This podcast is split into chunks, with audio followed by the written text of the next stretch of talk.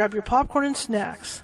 Find a comfy spot, take a seat or lie down, and let me transport you to a place of fantasy, ghost stories, ancient legends, odd creatures, alien encounters, and other magical topics. You may even decide to join the conversation. From faraway lands to your own backyard, with a small dash of pixie dust. Turn out the lights and open your minds. The journey is about to begin.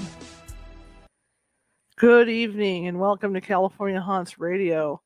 It's Tuesday night, and uh, I could say it's warm here, but it is. You know, it's just it's just hot. But I say that every day with Sacramento, especially especially in the summer. My name is Charlotte. I'm going to be your host for the next hour, and uh, we got a really good show for you. It's, it's it's it's a topic that really fascinates me. You know, battlefield ghosts. I've never had the opportunity to go to places like Gettysburg or anything or any place like that that had major battles. I've been to cemeteries you know, like uh, military cemeteries. I haven't been to Arlington, but I've been to the ones in San Francisco and some of the ones here near Sacramento, like the Dixon Cemetery, which is really huge for military deaths. And it, it is a surreal feeling. But I've never had the chance to go to actual battlefields, so I'm really excited to talk to our guest tonight.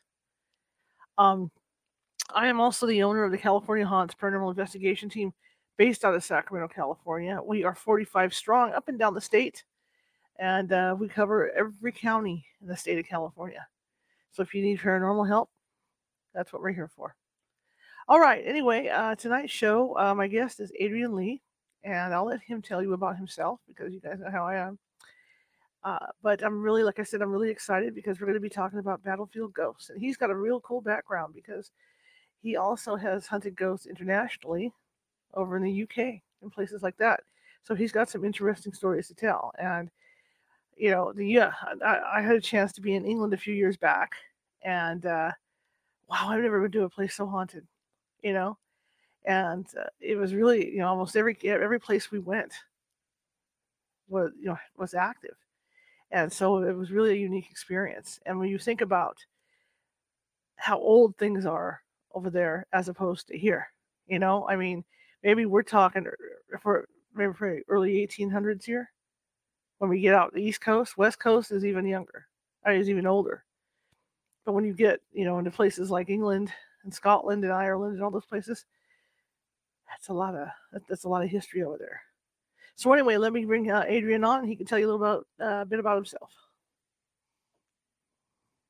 Hello, Charlotte. How are you? Thank you for having me on your show. I appreciate that. Well, I'm really glad to have you here. No, it's a pleasure to be here. And uh, of course, I love talking about all things history related. And you're 100% right. Everywhere is haunted in Britain, mainly because, you know, we have all the old buildings, but we're not allowed to knock them down. There's so little space available in Britain. We're the size of New Hampshire. So you can't just knock things down and there's no land to build on. So it's very odd I don't know if you witnessed this when you were traveling around Britain, but you may have a high street or a main street in a town, and it dates back to the 15th century, and there's all the timber beams, and then you have a Starbucks or a McDonald's actually in that shop front, and it's very surreal because where else are they meant to go?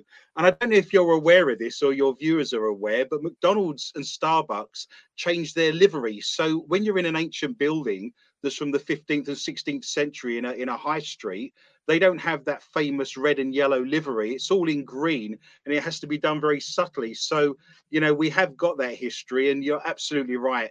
Everywhere is haunted. And I think most Brits probably believe in ghosts as opposed to, you know, the American figure, which I think's at about 30%. So we are we are believers. We've had a history of Charles Dickens and the Christmas Carol. We've had Shakespeare and Hamlet.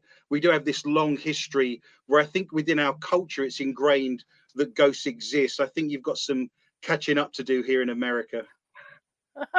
I think so too. Um, and then the other thing I found was that you know when you go to these castles, it, a lot of the stories are so sad, or you've got angry ghosts. You know, the, the, the it goes to both extremes because because because again, you know, people were lost in battle, people are waiting for loved ones, et cetera, et cetera. So it's a very unique experience. I think what you've touched on there is Brits are very miserable and bitter people.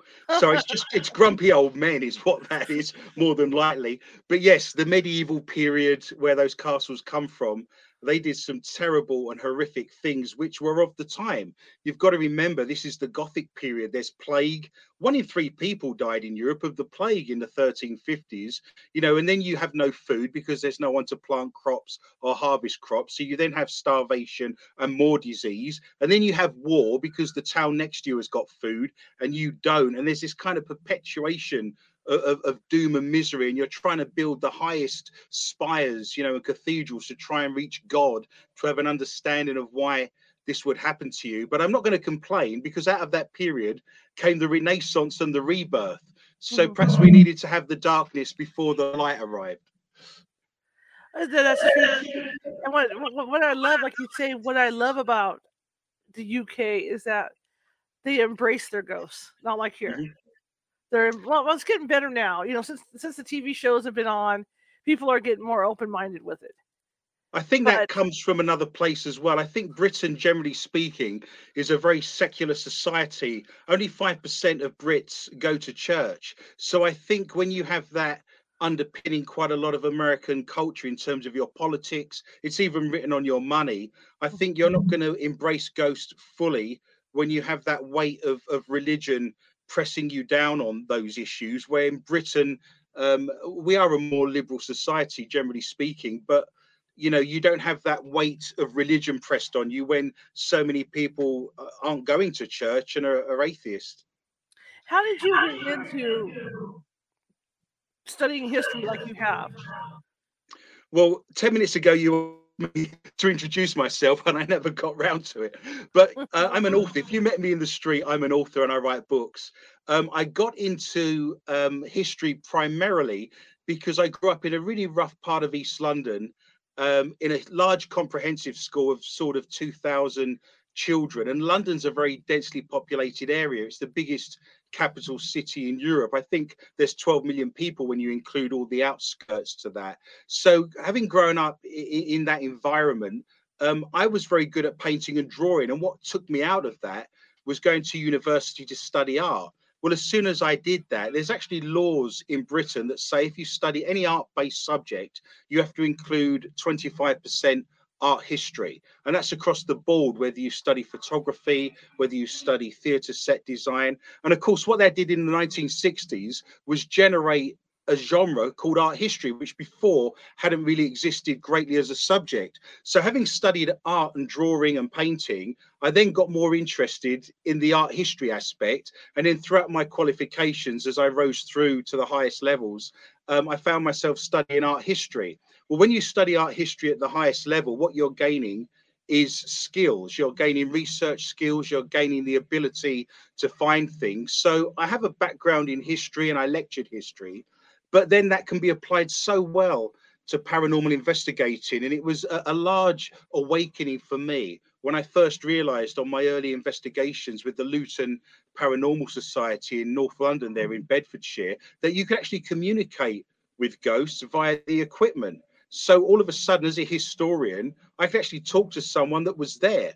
Whereas previously, you're just doing research and, and making your best guess of what it was like during that time period. So those two things, as you know, sit together incredibly well. That's a good chat room. Yeah, are the ghosts more re- residual or still active in the caskets? Um, that's an interesting question.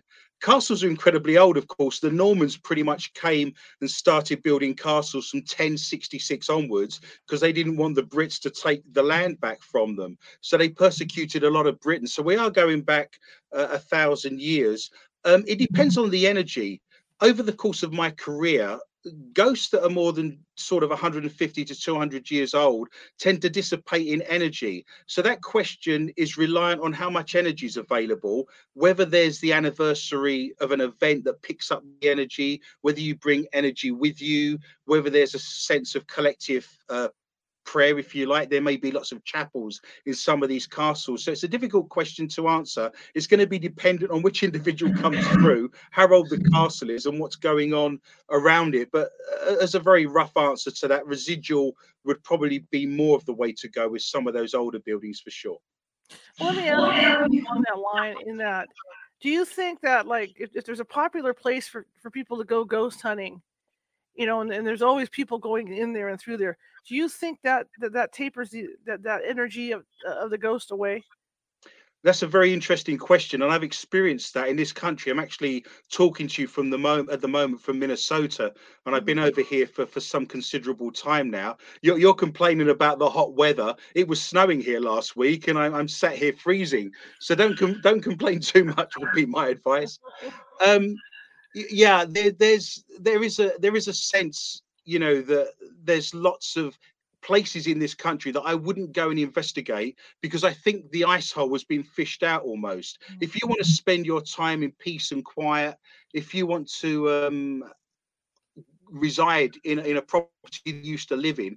Uh, I can think of several examples, and this might be controversial based on your previous guests, but there's uh, the Villisca Axe Murder House, and every Ma and Pa team goes through there every weekend without any filter, no one looking to see what they're doing. If you investigated that building, you're getting all the stuff that the people have brought into the building that has nothing to do with that event. And, and this may be controversial based on your previous work, but the Lizzie Borden house strikes me as as that as well. I, I, actually spoke to Lizzie Borden in Massachusetts at her graveside. You're there in the peace and quiet. You've got no one to interfere. No one's come along and done anything ridiculous, you know, at that site. And uh, if you were Lizzie Borden, you know, would you go back to a house in spirit where those events happened, whether you were guilty or not? Would you want to reside in a place where all that took place uh, and, and how you went through all that stress and all that grief and aggravation seems very odd to me. And I think you're right. There's lots of places, especially within the Midwest, that have so many ghost hunting teams go through there every weekend. I guarantee you the original ghosts for those buildings are no longer there in my own personal opinion, it's much better for me to investigate properties that have never been investigated before. So other teams and other people are following my research rather than me following other people's research. Well, I with that because I had a couple of friends, EVP uh, uh, experts that that felt that some of the EVPs that people were getting, they were manifesting themselves. Sure. And that you know, if you think hard enough and you wish hard enough, you could manifest this. And there was a particular place here near Sacramento where people would go in and there was supposed to be a you know, it was supposed to be haunted. It was a restaurant. And as it turned out, it was never haunted. It was because the owner of the restaurant started the story. And of course, all the ghost hunters went and they kind of put this ghost in there, you know, the imprint of this yeah. ghost. That almost sounds like a thought form um, there's a place in um, Wisconsin that claims Al Capone visited, and I've searched every newspaper in that small town of 5,000 people back in the 1920s and 30s, and there's not a single mention of him being there. Uh, it would be unusual for him to be there, but bearing in mind he was based in Chicago and he had a property further north by about three hours. Um, it seemed to be perpetuated by the owners um, without any historical evidence to back that up people often ask me which are the most haunted buildings in America, and my response tends to be it's the ones with the best PR. Absolutely. Now, when you talk about haunted battlefields, which battlefields have you gone to? Um, I focused, well, it depends whether we're talking Britain or America. The first battlefield I investigated was the uh, English Civil War in 1645. This Battle of Naseby in Northamptonshire took place um, on the 14th of June of that year.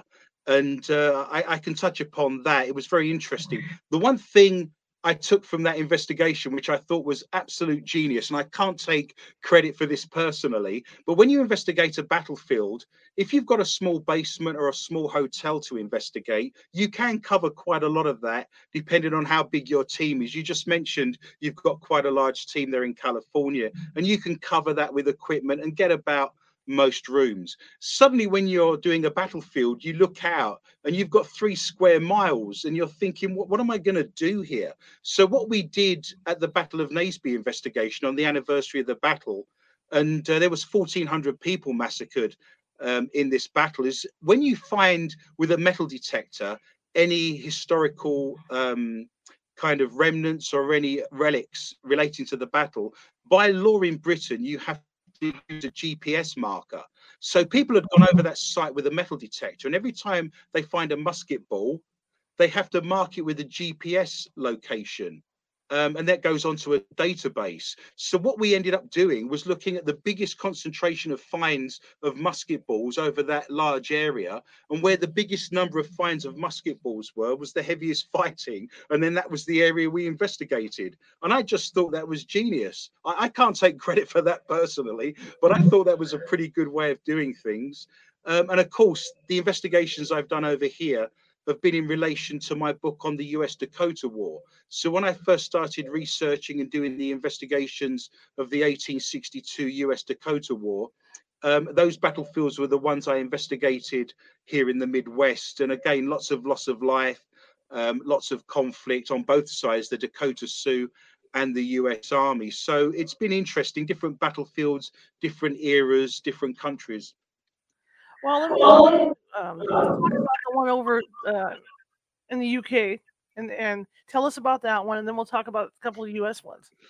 The person who asked a question right at the very beginning was very perceptive because in 1645, if you're investigating that battlefield, and it was very interesting because I've investigated it a couple of times. On and each time we did it on the anniversary, and in the darkness, we started seeing people walking towards us, and we thought this was paranormal. But several other paranormal investigation teams in Britain had had the same idea. And it should almost be like a, a film, you know, a comedy film where suddenly all these teams arrive in the same field on the same night. So we asked them about their evidence and so forth. But yes, uh, most of what we got on the battlefield, and it was horrific fighting. I mean, the parliamentarians um, against the crown, if you like, and this fighting had been going on for years. And it got to the point where both sides were very unhappy. And when the parliamentarians routed uh, the opposition, about a mile behind the battlefield, they have all the wagons with all of the women cooking and all of the, the ammunition and all of the, the, the wagon train, if you like.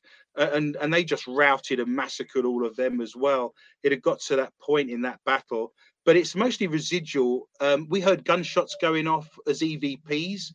And in Britain, we're not allowed to own guns unless you're a farmer and there's no farmers out there shooting anything at two or three o'clock in the morning. So guns are very uh, rare to find in Britain. Even our police uh, don't carry them. Um, so very odd to hear those kind of EVPs. We could hear screaming.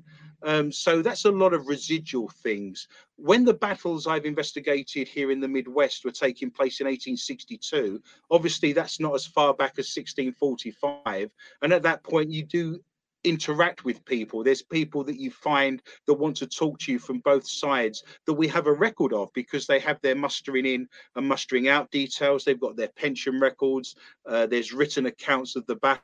So it was much easier to find individuals investigating the battles in this country of this time period uh, back in 1645 other than the main protagonists and the the generals and the people in charge you're, you're not going to know the people on the ground those people on the ground didn't even have birth certificates or death certificates and they couldn't read and write. So your chances of, of doing any historical research based on them would, would be impossible. So what's get out there? Um, one of the things I found very interesting there was two things that happened. Birch coulee is one of the most haunted and interesting locations I've come across. And we did have permission from the local historical society, and I did include the Dakota Sioux in my investigation as well. I, I really didn't want to be another white historian writing about another white European's history. So it's fully inclusive, and it talks about both sides in a very um, holistic manner, if you like. But two things sprang to mind on that battlefield that I thought were very interesting. Uh, a gentleman came through without any prompting and said his name was Noto Jensen. And as you may be aware, Minnesota and the Midwest is jam packed full of Scandinavians. They're the only people crazy enough to live in a temperature this cold and, eat raw fish.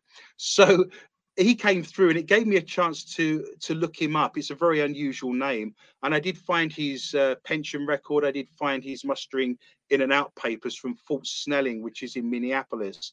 And then i discovered that his great great granddaughter was still living in the local area based on ancestry.com. So I randomly contacted her, said that I'd spoken to her great great granddad on the battlefield, and she was happy to come along and stand on the battlefield. And we had the press ah. there and we took photographs. So there's lots of examples within my work, and that would be one of them, of a soldier coming through telling me who he was, giving me details about his life, and then actually finding them historically. The second thing that I thought was very interesting is during the course of that battle, this was the greatest loss of life for the US Army during this conflict. Only a couple of Dakota Sioux were killed, and we have record of that because Chief Big Eagle actually made a note of that in a biography after the event, and it's very rare to have anything written from the Native American side of things for that period of history. It's mostly rhetorical, of course. But we discovered that over 90 horses were massacred in that. They got pinned down, they got encircled for two days, and, and 25 soldiers died, 90 horses were slaughtered. During the course of that investigation, we heard horses neighing, we heard horses making all kinds of terrible noises as EVPs. And then members of my team actually saw a white horse running backwards and forwards across the field.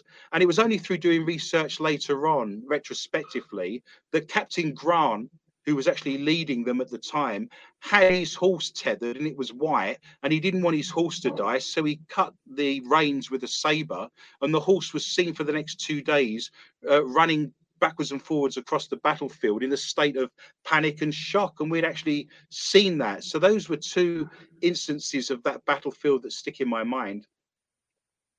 That's just you never really hear animals like you know, like literal horses like that. You don't hear that. I will tell you an interesting uh, snippet of information. I believe you can only haunt somewhere if you can think yourself there. So when we die, if, if, if I say to you, Charlotte, let's go and haunt my parents in East London, I'll, I'll fiddle with the lights and, and scare my mother and father.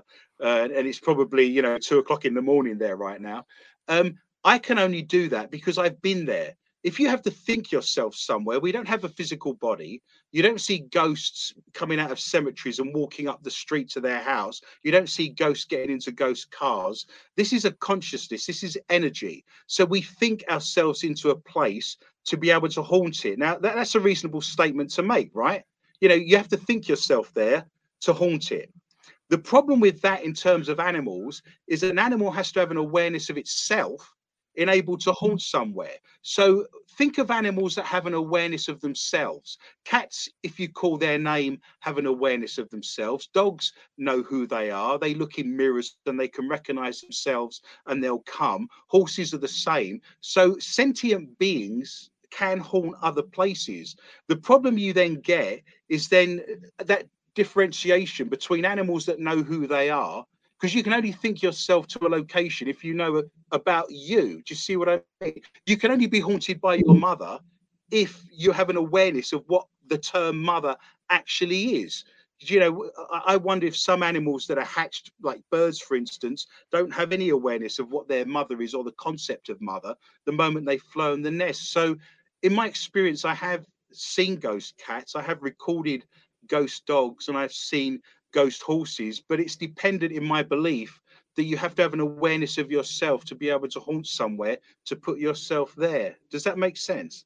Yeah, it makes sense. What types of EVPs did you get on these battlefields? Um, most of the um, well there's a differentiation of course between an evp and actually um, responses from the ghost box. The evps themselves sounded residual to me. It was the sounds of battle. What's more interesting and what gives me the detail is some of the ghost box evidence and i've used an old ghost box now that i've had for 25 years and i firmly believe that you know being a reiki master for example if you're dealing with energy you know if you can produce energy yourself if you're working with equipment that has your energy in it and you've you've used it a thousand times over the last 25 years i think those devices can sing for you. I've got friends and colleagues within my paranormal team. I'm the founder of the International Paranormal Society, and I've got colleagues that will use a specific type of ghost box, like an SB7, and they get all the answers out of it, like they're interviewing somebody uh, uh, in the same way that you and me are doing that now with stimulus and response answers. And I've picked up the same device out of my kit and got absolutely nothing and vice versa. So there must be a reason for this. So the ghost box I use is one of the old original ones that you used to hack um, from Radio Shack back in the day, and it just scans backwards and forwards. But it's got my energy in it, and it just sings. I can have full conversations. So to answer your question, there was people on both sides of the battles I investigated. Wood Lake would be another example. Um, I had a gentleman come through, Mr. Wakeman came through, Chris Wakeman came through, and he was the son of Chief Little Crow, and he was only 15 at the time.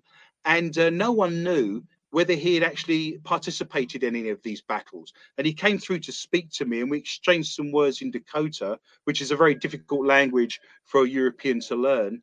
And so, to answer your question, it's lots of um, Native Americans that were there that I have record of, and I'm asking them about the conflict. I'm asking them about their views. Uh, they're soldiers. Some were injured. Um, some of them died in battle, and I've got notes of them, and I've done the research on them, and it's all empirical evidence. I think the thing um, that astounds people is that I can sit and talk to you about this for hours, but there'll be people out there saying, I can't believe you can talk to ghosts. Why don't we all know about this? The fact remains that if you go to my websites, if you come to my lectures, if you come to my talks, I play all this and you can actually hear them responding to me and having conversations with me as clear as a bell. So that skepticism, you know, is somewhat removed when you have empirical evidence you know, because uh, society requires the fact that science has to prove it first, even though that me and you know fully well that science always follows, you know, our knowledge and wisdom and always brings up the rear. We're not following science, science follows us and proves what we already thought we knew, to be honest. Um, so we can play all these for you. They're, they're empirical, you can hear them. You know, I feel because uh, you must have really good energy. Say that again. Uh, you cut out. I must have what?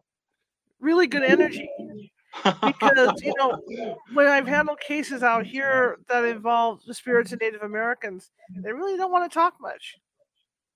I think several things happen.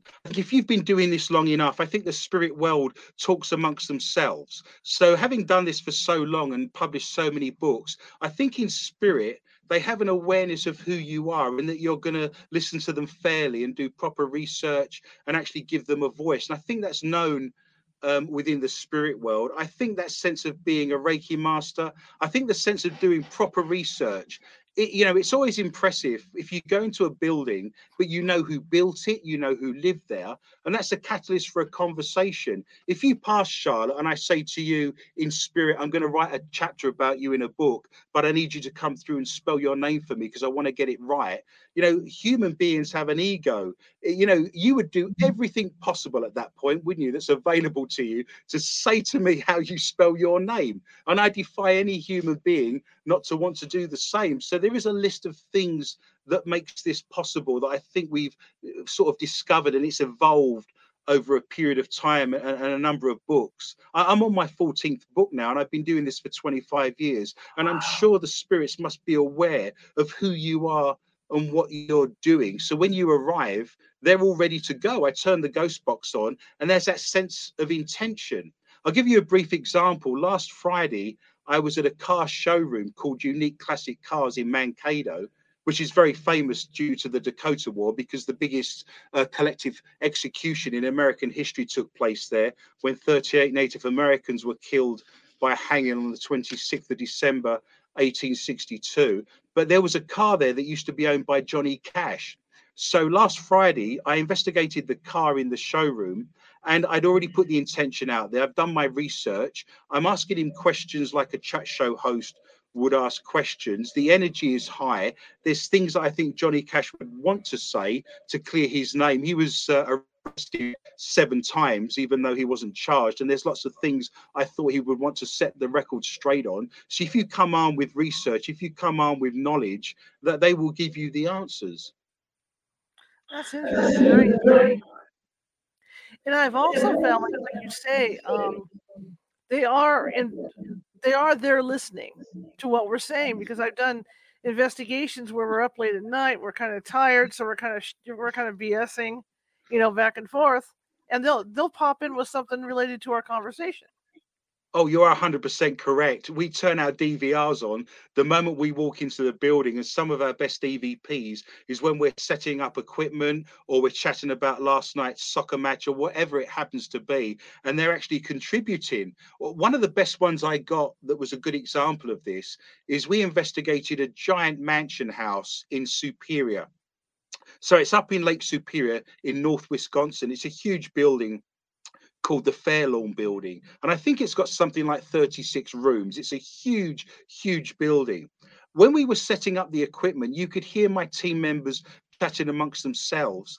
And progressively, I have recorded over the years spirits that are speaking to one another whilst you're setting up equipment, as if to say, Who are they? What are they doing? And they're having a conversation amongst themselves. So, in the background, and this is an EVP, there's no equipment running, um, you could hear a little girl in the background saying, Mummy, Mummy, Mummy. You know, I don't know whether you have children or not, but every every mother listening is aware of the mummy, mummy, mummy, constant kind of family guy thing that young children do. And in the middle of that child, and there's no children in the building, of course, in the middle of mm-hmm. that, you hear a mother saying, I'm here. It's okay. I'm here. So we've got this amazing EVP of a child in the background of us setting up her equipment, asking for her mother, and then the mother stepping in and saying, It's okay, I'm here, which is, is remarkable. You know, th- there's a whole world going on as a meta narrative outside of our own dimension that we're completely unaware of, and they're going about their own business, and we just happen to be getting little snippets of that along the way. It's wholly remarkable. That is. It is. Um, what would you say is one of the most active or haunted battlefields that you have investigated? Um, I, I, would say that Birch Coulee was pretty crazy just because it was two days of solid action and, and with a great loss of life.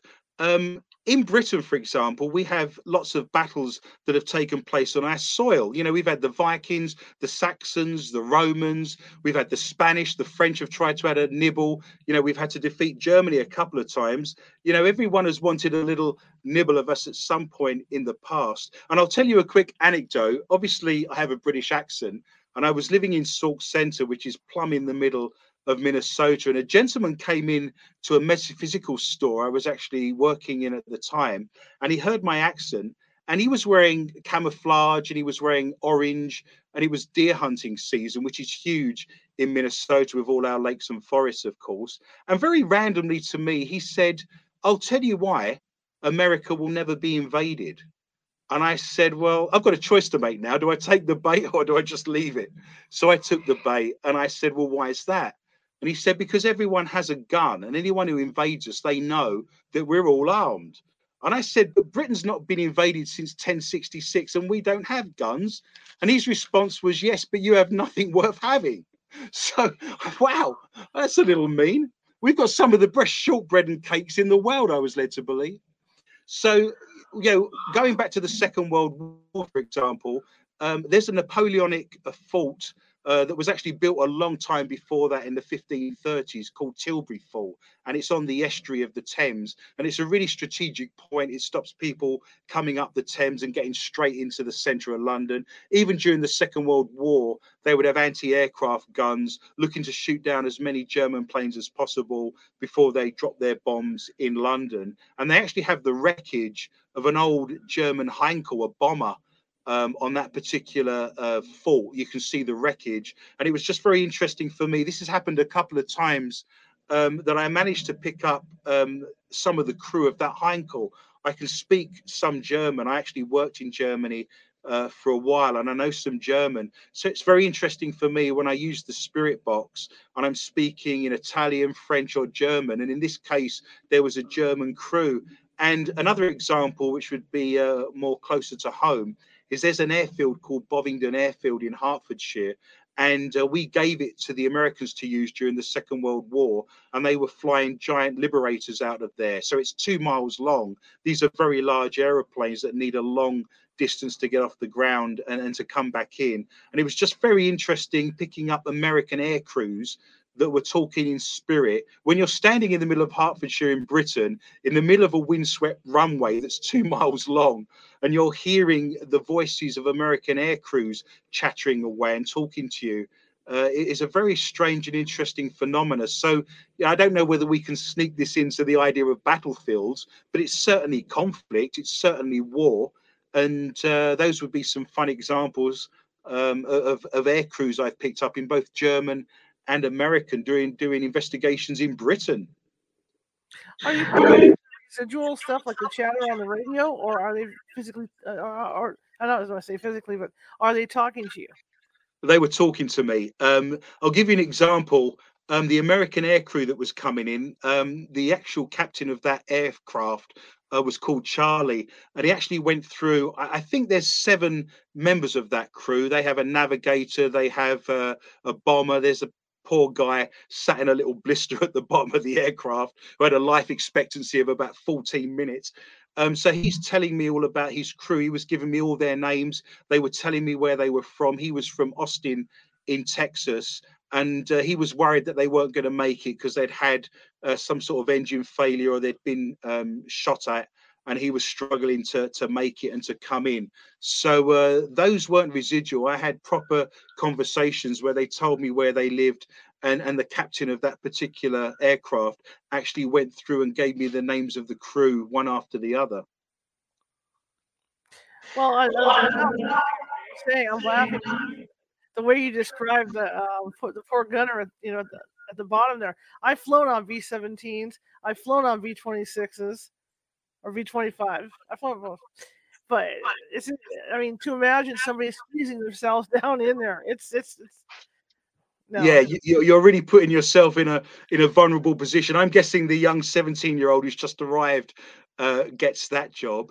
Um, just to divert slightly, my granddad was in the Royal Air Force during the Second World War, and he was actually ground crew for bombers. So even though he was dealing with Lancasters and Wellingtons, uh, one of his jobs was to pull um, airmen out of burning aircraft. And there was a period when the Americans joined the Second World War that he was in Iceland in Reykjavik, and there was a crossover where the British were leaving and the Americans were arriving, and he actually got um, to pull American fighter pilots out of uh, burning aircraft, which was very unusual for an RAF um, personnel member to do. But you know, all of these stories put me in mind of the bravery and the things that people like my granddad would do. And on both sides as well, you've got to remember that the majority of the Germans, for example, didn't want to take part, you know, in that as well. In the same way that we could talk about Ukraine now, and, a lot of the Russian soldiers don't want to be there. They've little interest and uh, you know they don't want to be there doing doing what they're told to do. So i have no issue talking in german. I have no issue you know you treat everyone with respect and uh, you get the best results through doing that don't you? And then battles over in the uk you look at our civil war cousins fighting cousins. Mm-hmm.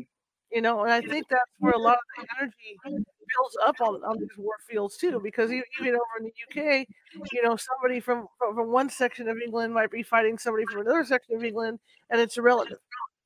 That certainly happened during the English Civil War. That lots of Americans and people outside of Britain aren't aware of, of the English Civil War taking place in the 1640s. One in three people died in the whole of Great Britain in that conflict. It cost King Charles I his head and Charles II was uh, was forced to live in in France. He actually made us a republic for about nine years, and not many people are aware of that particular conflict. But it did. You're absolutely right cost a lot of lives. One of the ironies I found in studying the Dakota War, and it wasn't lost on me, is that mm. the, the, the Treaty of Prairie du Chien in 1825 forced a lot of the Native Americans to be in the same area, whereas they wouldn't normally be together. So there suddenly became lots of conflicts between the Dakota Sioux, the Ojibwe, and the Sauk Indians when normally they wouldn't be in each other's territory. And it was very ironic for me that in 1862, the American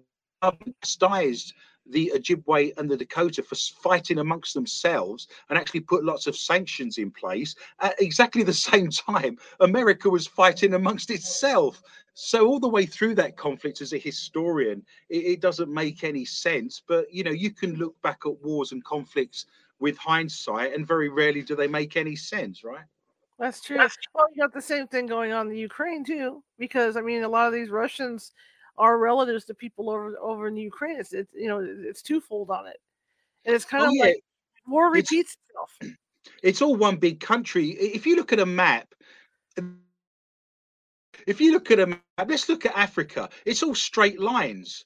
So ultimately, you know, those have been drawn with a ruler. So somewhere along the line, some empirical force, whether it be from France, Belgium, Germany, and Britain, has divided up the Middle East and divided up Africa with a ruler in nice straight lines. But it doesn't work like that, does it? If you were born, for example, at the turn of the last century in Bohemia, you know that has probably changed countries three or four times since then. It's been hungary it's been austria it's been the czech republic. It's wherever that happens to be at that time. A lot of people especially in minnesota have relatives that are prussian and that's been germany that's been poland. You know certain countries like poland and the czech republic um, didn't exist uh, before the the, the uh, First World War. I had someone come to me once. They'd found an old silver spoon in an antique shop, and they were very excited and said, "I think this is really old. I think this spoon's 300 years old, and it had made in Czechoslovakia written on it." And I said, "Well, it can't be that old because Czechoslovakia only existed from 1918 onwards." And, and I unfortunately burst his bubble. But you know, this is what historical research, you know, will do. And, and going back to your earlier question, I found a, a lot of people push back on me when I present historical research because there's certain buildings in Minnesota where they claim there's lawlessness, they claim people have been murdered, there's prostitution. If I had a dollar for every owner of a building that said it used to be a brothel here in the Midwest, I'd be rich. You would think all they did back in the day was fight each other and pay for sex. It's remarkable. Right. So, right. historical research of this particular town says that no one's ever been murdered there. It's a really boring Irish German dairy farming community, but they've built an entire revenue on bringing people into their hotel on the back of the fact it was a Wild West town. Well, Wild West towns don't exist in Minneapolis and Minnesota. You know, this is Arizona and the areas that you're currently living in. So, you know, mm-hmm. going back to, to what you were saying earlier, you, you're right that historical research people push back on because they don't want to accept the facts that are historically correct because it dampens the, the, the sense that they can sell that property as being somewhere where something happened. And uh, I find that awkward as well. But as a historian, the problem with being a historian is if you get it wrong, it's going to be wrong forever.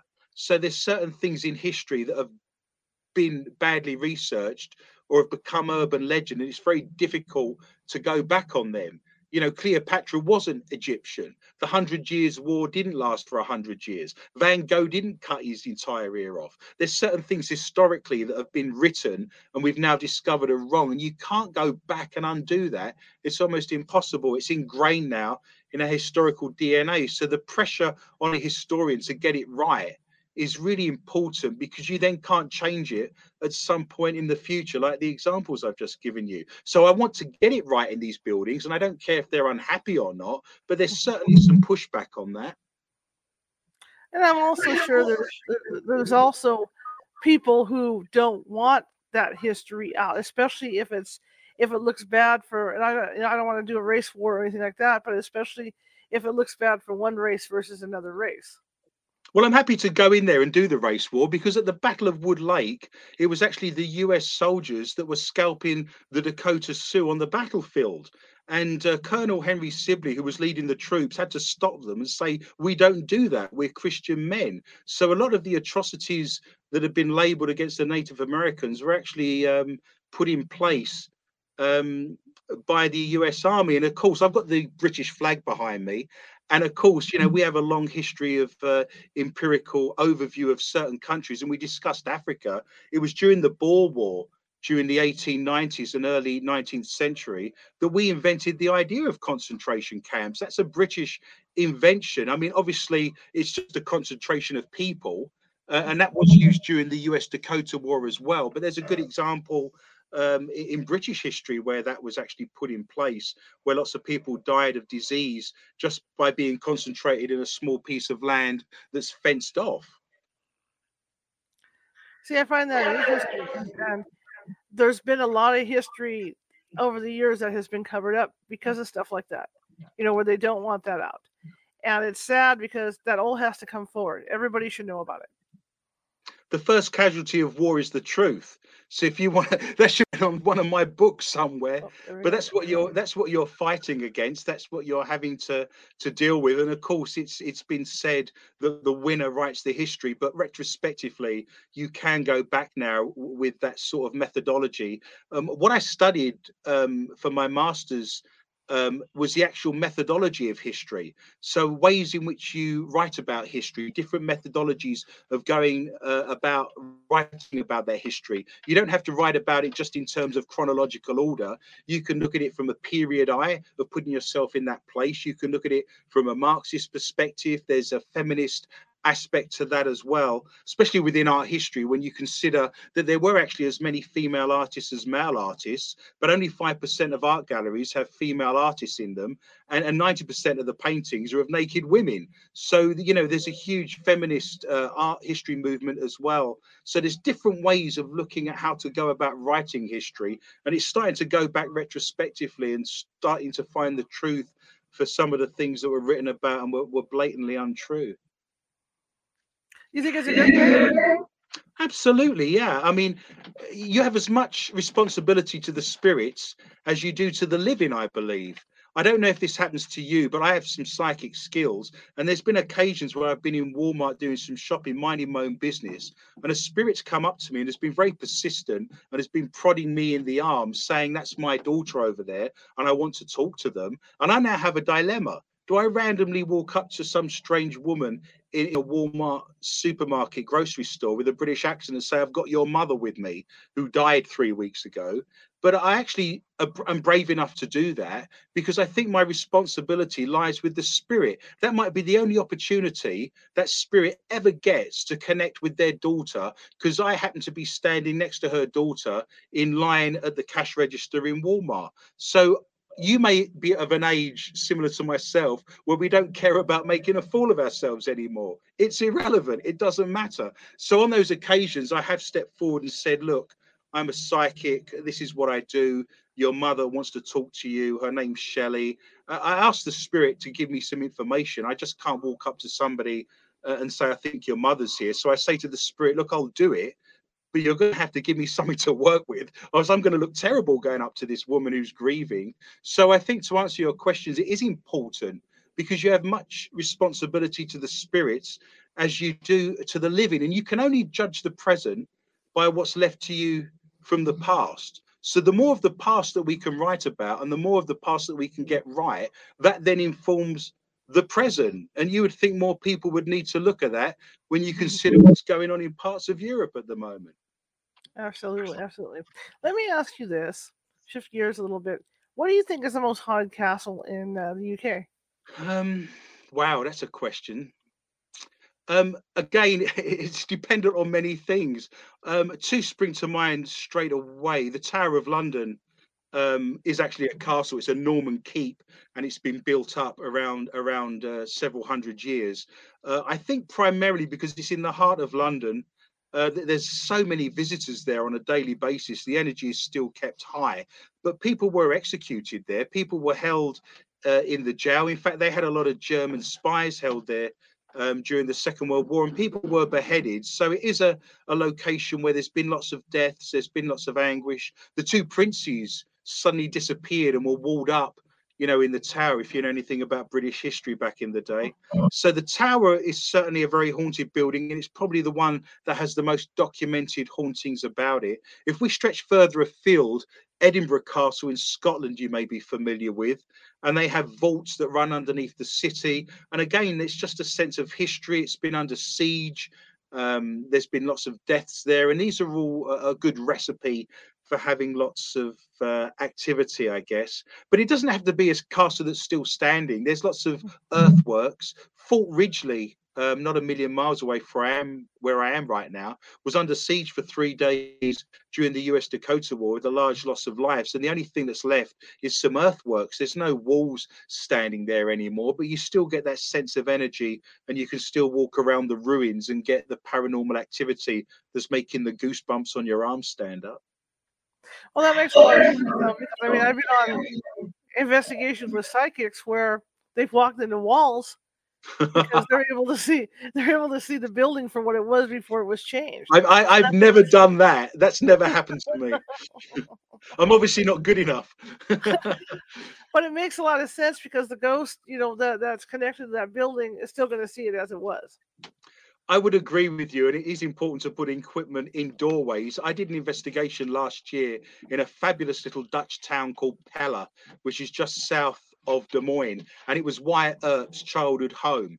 And I put a lot of equipment in all of the doors because those doors have been there for some time and people are still traveling through them. I think if you've got muscle memory, a spirit would still go through that doorway. There's a church quite close to where my parents live on the Essex coast uh, east of London, and that church dates back to the sixth century. And I just think it's amazing that from the sixth century onwards, you have that residual energy of the people going through the gate and walking through the door of the church up and down the path. And of course, in spirit, you wouldn't think for one moment that they would just walk through the wall and randomly walk through the side of the church. You stick to the path and you have that muscle memory and that constant groove in history, if you like, of those people using that that walkway. I mean, that's 1400 years of people walking backwards and forwards on the same path. Why would you put your equipment anywhere else? Makes a lot of sense. I mean, my grandfather, I see him from time to time in my hallway going from my photo studio to the bathroom because every, he would go down that hallway. That was his bedroom. But every Saturday night, eight o'clock, he'd take a bath. Yeah, and you so, haven't heard the bath running, have you? There's not been water in not, the bath. I've seen him leave that bedroom and go in the bathroom. I will tell you a quick story that my mother and father are borderline atheists, and they both come from a science background. Uh, and I'm a constant disappointment to them, of course. Um, but my mother recently admitted to me that she came out of the bathroom of the house I grew up in. And this is in East London, but the house doesn't have any age to it. It was built in the 1930s, although the front of the house where my bedroom used to be was destroyed uh, by a bomb in the Second World War. Ironically, I have photographs of the front of the house being uh, destroyed because we lived quite close to a Second World War Spitfire airfield. And of course, they wanted to bomb the airfield going back to the Second World War. But my mother admitted to me recently that she walked out of the bathroom and there was a small Dickensian looking boy looking up at her you know, with the flat cap and and how you'd expect a Victorian child to be. And my mother did something that impressed me, and, and very rarely have I said that in life. Um, she comes from a very science background, and this just I thought was fantastic. She didn't scream, she didn't run, she didn't make a fuss. She said very scientifically to this ghost child that she's just seen looking at her in the hallway, she said, Please don't disappear and the child disappeared. But I thought that was really cool to say that. that is cool. Wow. Wow, wow, wow. Perhaps she believes a little bit more now. What do you say to people that want to go out and investigate? Do you, you think um, that, that that they need to be able to have somebody on on the team like you that that are able to do that historical research? Is that really an important facet? It's important in the terms of that you have a catalyst. If I've got a list of all the people that have died in that building or previous owners, if someone comes through and say their name's John, for example, you know, I can say, was that John Smith that was there in 1904? And I've got a list of questions for him. Also, how many times, Charlotte, on an investigation have you sat there with absolutely nothing happening for hours on end? It's useful to have a knowledge of the history of the building because when that happens, what you can then do is resort to plan B, which is, hi, John, are you there? I'd really love to talk to you because you turned this building in 1904 from a billiard hall into a grocery store. And I'd be interested to know what you did. I'd be interested to know if you still hang out here. What do you think of the renovations that have been done recently? And there's a whole raft of questions to then ask. So historical research is important because it informs your investigation. I'll tell you one thing. Lots of investigation teams go into buildings with the idea that they want to prove that ghosts exist. okay? We don't do that. That's irrelevant. I did that 25 years ago. I don't need to prove to me or anyone else that ghosts exist. It's, it's an irrelevance. What i now need to do is to ask them questions. I need to now use them. Okay ghosts exist. What do we now do with that so all the investigations I do now, I'm there for a reason. I'm not there just to run equipment and see if a ghost arrive. I've got notes. I've got equipment. I've got all of my questions worked out. I know exactly what I want to get, who I want to talk to, what I want to ask them about. And this now brings a focus. This now brings intention. It brings the idea that you're there for a reason. You can then start asking your questions and running your equipment with an ultimate goal of what you want to achieve rather than just sitting there running equipment and seeing what turns up. And it really makes a difference to the investigation in terms of your evidence and what then decides to come along. I agree. I run my groups. Nothing drives me more nuts than to sit in investigation and go, "Are you a man or a woman?" You know what I mean? Right. Ah, it just it, it, drives me insane. I like to go in and know what we're dealing with, or who we might be dealing with, and then take the questions from there.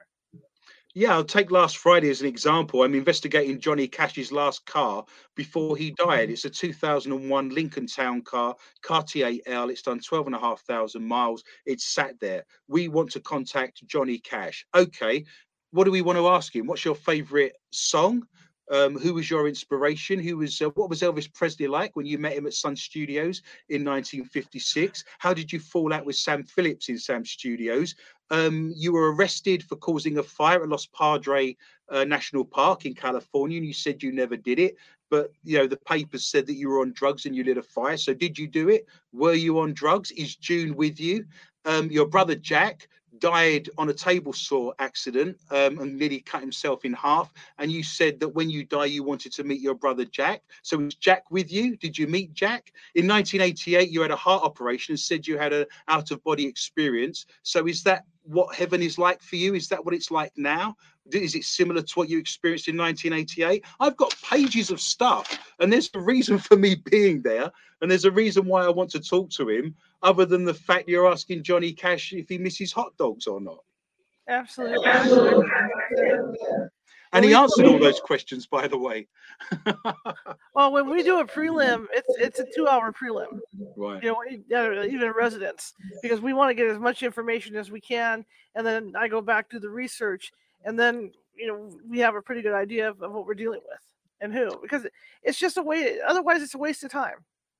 I would agree with you. It's very expensive, and getting my team members from all over the Midwest in one place with hotel accommodation, food, and everything else. But I think it's important to do it in situ as well. I have very good members of my team that are ready to do research when we're actually there. I was in the back of the Surf Ballroom in Iowa, which was the last venue that Buddy Holly played in before he died because his plane crashed, you know, a couple of miles up the road uh, at one, two o'clock in the morning, uh, going north and uh, we were standing outside the surf ballroom and you think of all the artists and all the people that have traveled through there since the 1930s onward. Every major rock and roll star has been in that building. So we were standing in the back and a gentleman came through and said his name was ed. And psychically i'm thinking i should know who this is. And to cut a long story short it was eddie cochran who sang Come On Everybody, Summertime Blues.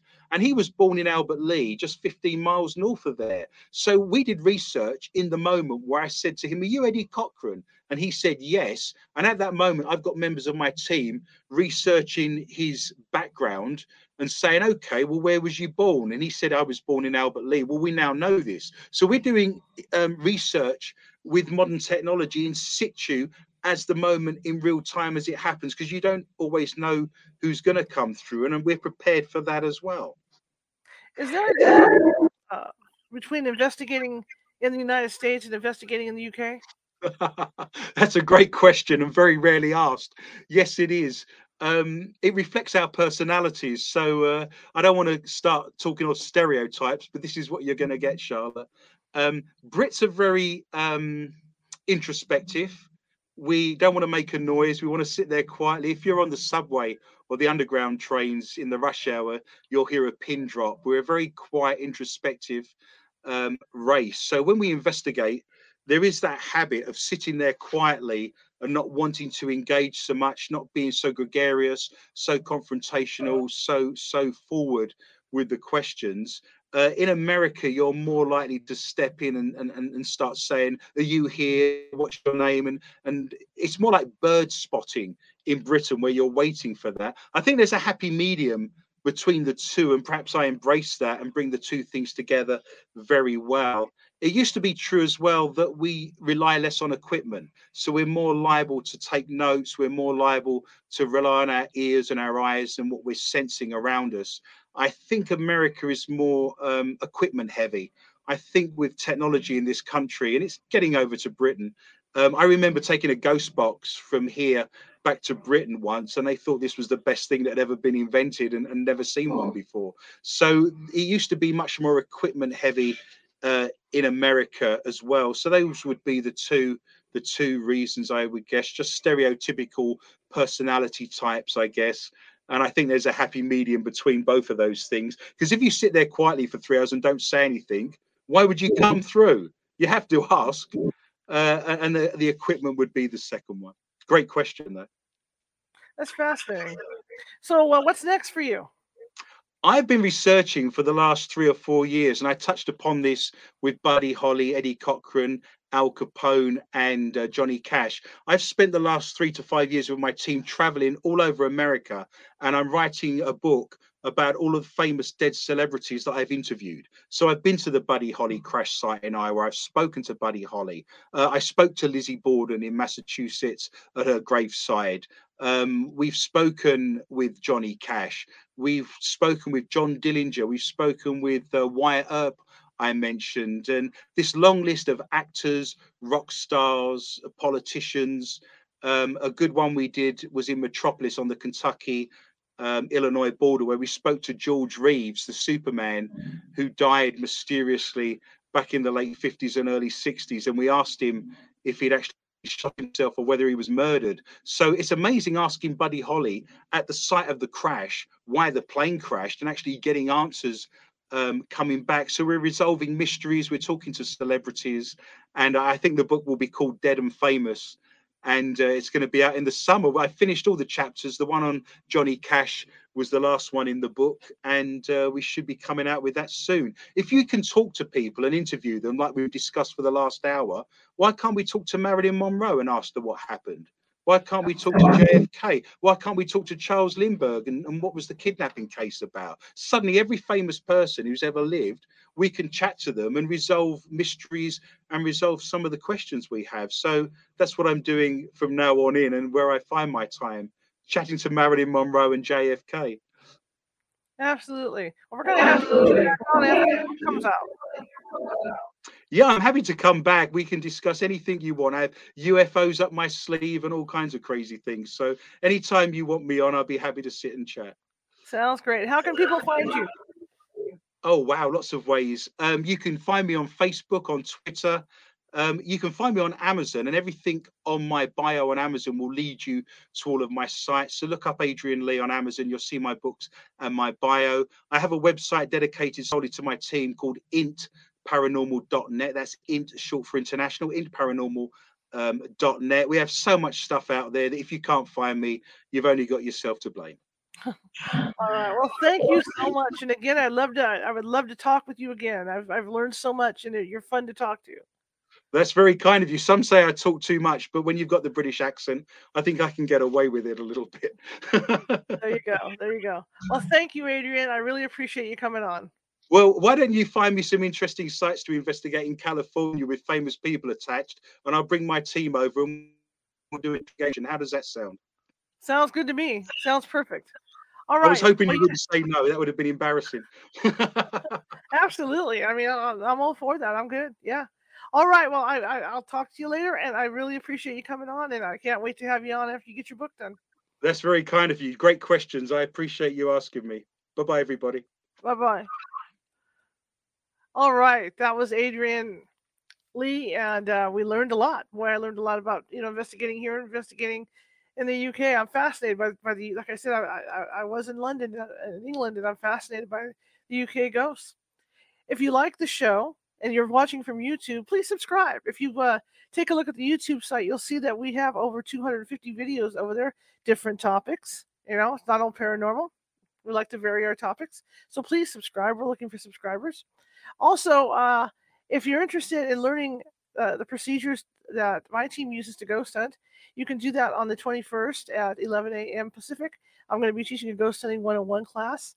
It's going to be an online class, but I'm going to be teaching that. So check out the California Haunts Meetup page. And on the 28th, I'll also be teaching a psychic development class for for people who are st- starting out as uh, you know psychic. I teach you how to open and close that door and and and learn how to do it safely, for, you know, for protection and all that stuff. So if you want to learn that, again, check out the California Haunts Meetup site. If you like the show, share it with five people. If you hated the show, or equal opportunity here, share it with five people. You know, like I said, we're equal opportunity here. We're trying to get the word out about this show. YouTube shows us no love, so we want to gain that love, right? Uh, we do have a TikTok also under California Haunts Paranormal Investigation Team, and we're going to have clips from this interview on that YouTube, on that TikTok site within the next day, day or so here. Uh, go ahead and visit our website, CaliforniaHauntsRadio.com. That also has all our videos there.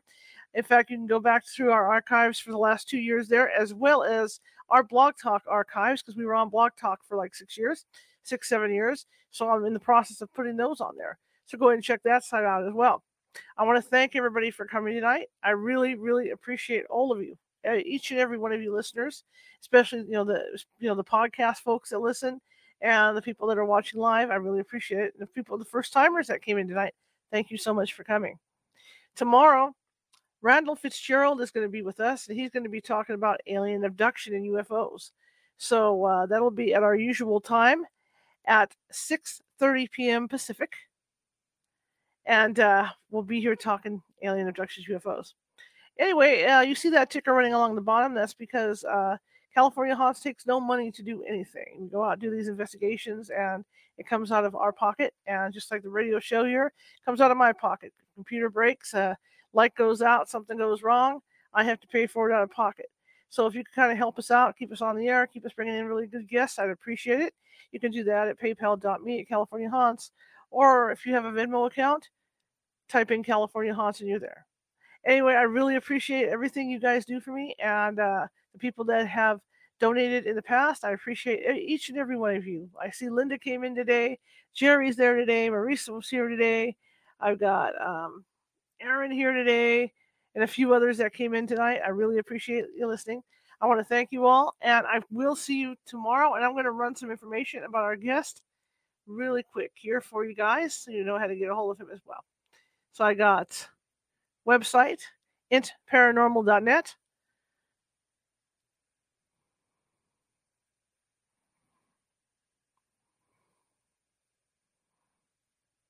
And a few, a few of his books. Ghosts and UFOs by Adrian Lee.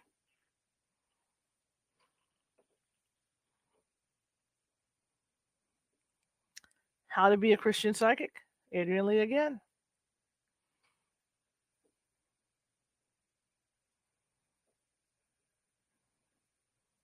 And Mysterious Minnesota, Adrian Lee again. Sounds like an award show. And of course, they're available at Amazon.com.